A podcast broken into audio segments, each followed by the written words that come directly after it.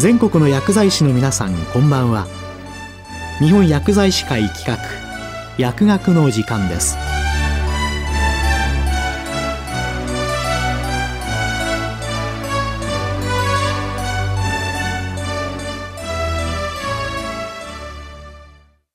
今日は、がん治療に伴う経済毒性とはと題して、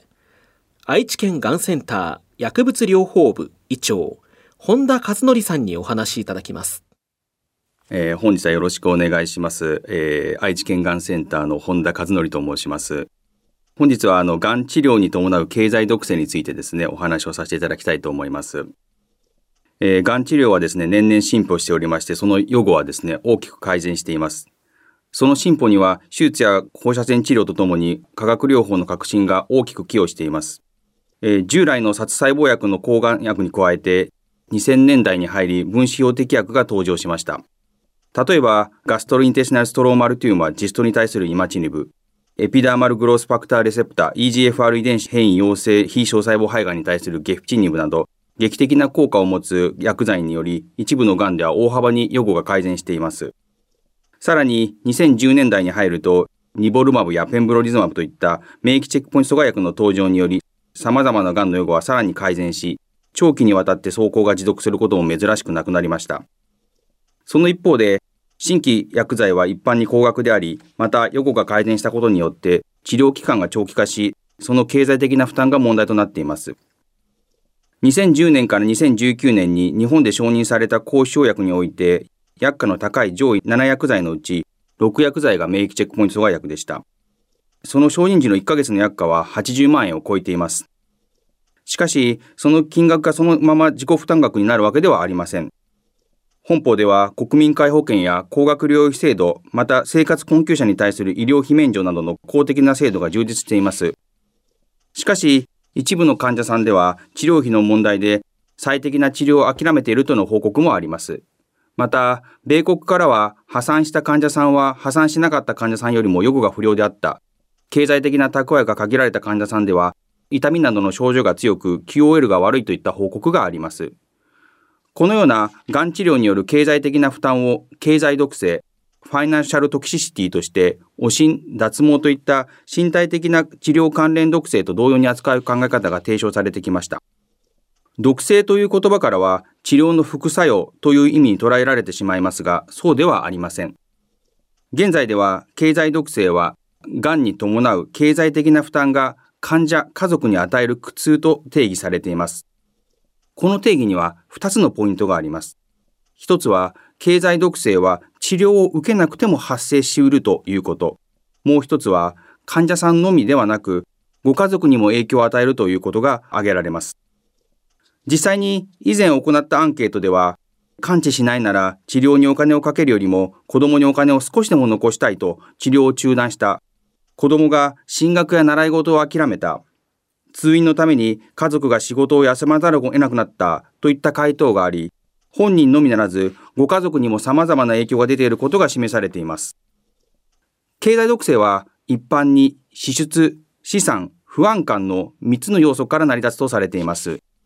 支出には医療費の自己負担だけではなく、交通費なども含まれます。人によってはサプリメントや民間療法の費用も出費となるかもしれません。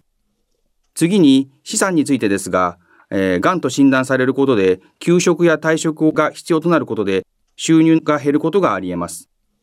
そしてそれを補填するために預貯金を切り崩す必要が出てくることが予想されます。そういったお金の負担による不安、いつまで治療が続くのか先の見を通せない不安感が経済毒性の発生に寄与するとされています。経済毒性は単にお金に困っているということを問題にしているわけではありません。最終的に経済的な負担が元で最適な医療が受けられないことで QOL が悪化したり、生存期間が短くなったりすることが問題なのです。つまり、経済毒性により文字通り命を縮める可能性があるのです。では、どのようにして経済毒性を研究していけばよいのでしょうか。身体的な毒性がコモンターミノロジークライテリア4アドバースイベント CTCAE という形で世界的に標準化されているのに対して、経済毒性には定まった評価方法がありません。そこで経済毒性を評価する方法として、シカゴ大学のデソーダ先生がコンプリフェンシブスコア for Financial Toxicity、頭文字を取ってコストと略しますが、を提唱されました。現状では経済毒性を評価するツールとして最も検証されたものです。この質問紙は11項目の質問で構成されており、経済毒性を主観的に評価する簡便なツールです。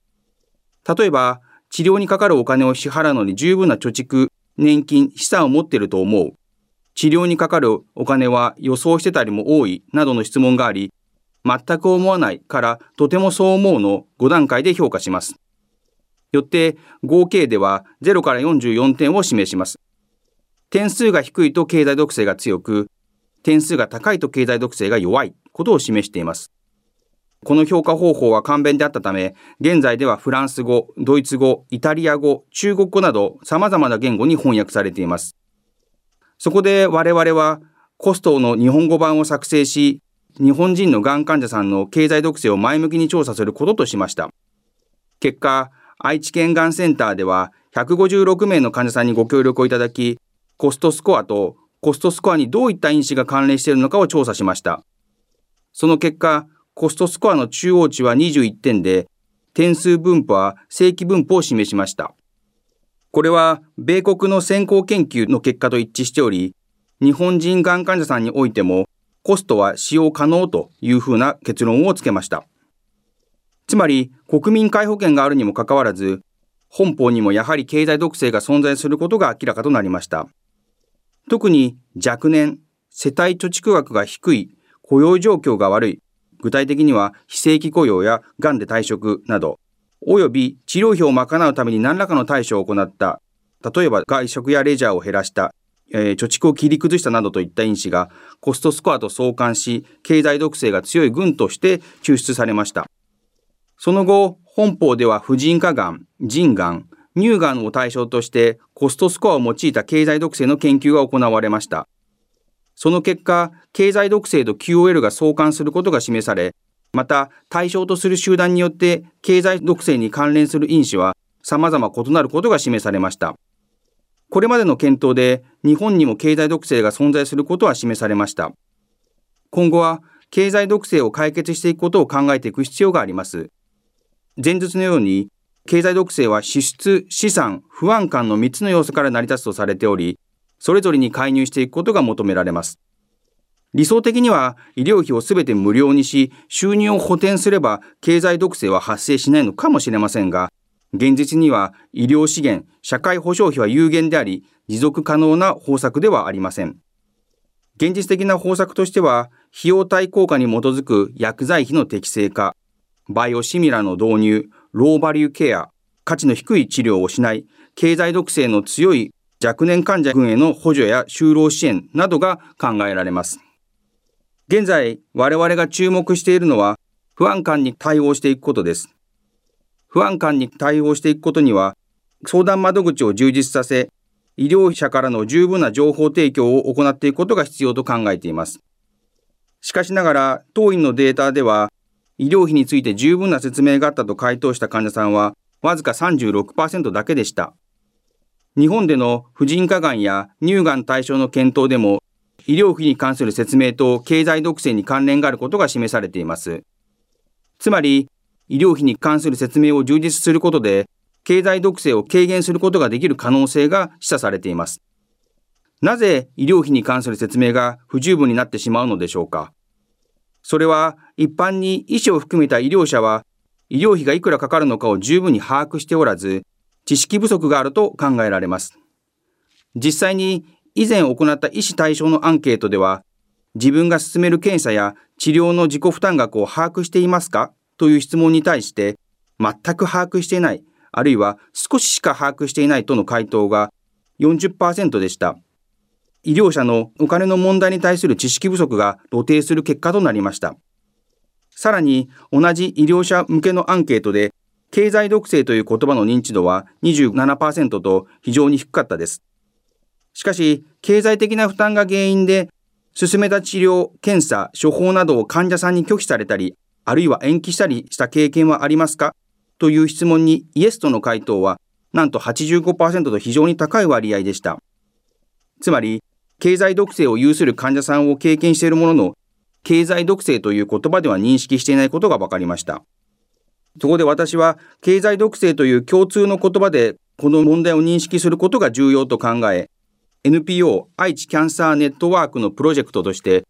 ウェブ講演会のシリーズや学会でのシンポジウムなど、様々な啓発のプロジェクトを行いました。ウェブ講演会のシリーズに関しては、NPO 愛知キャンサーネットワークのホームページから視聴することが可能となっていますので、ぜひご覧ください。最後になりますが、本日の話をまとめます。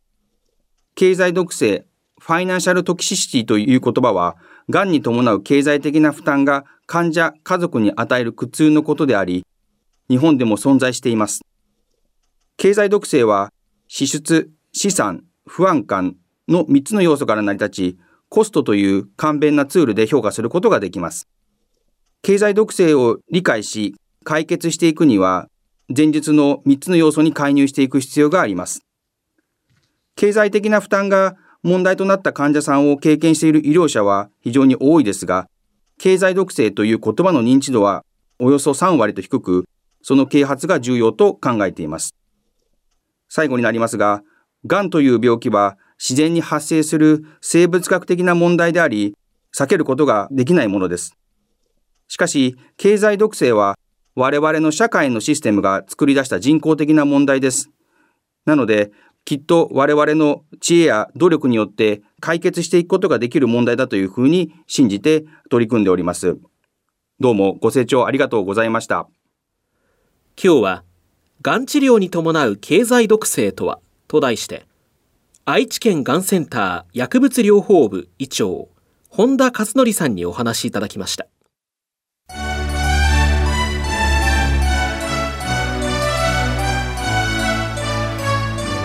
日本薬剤師会企画、薬学の時間を終わります。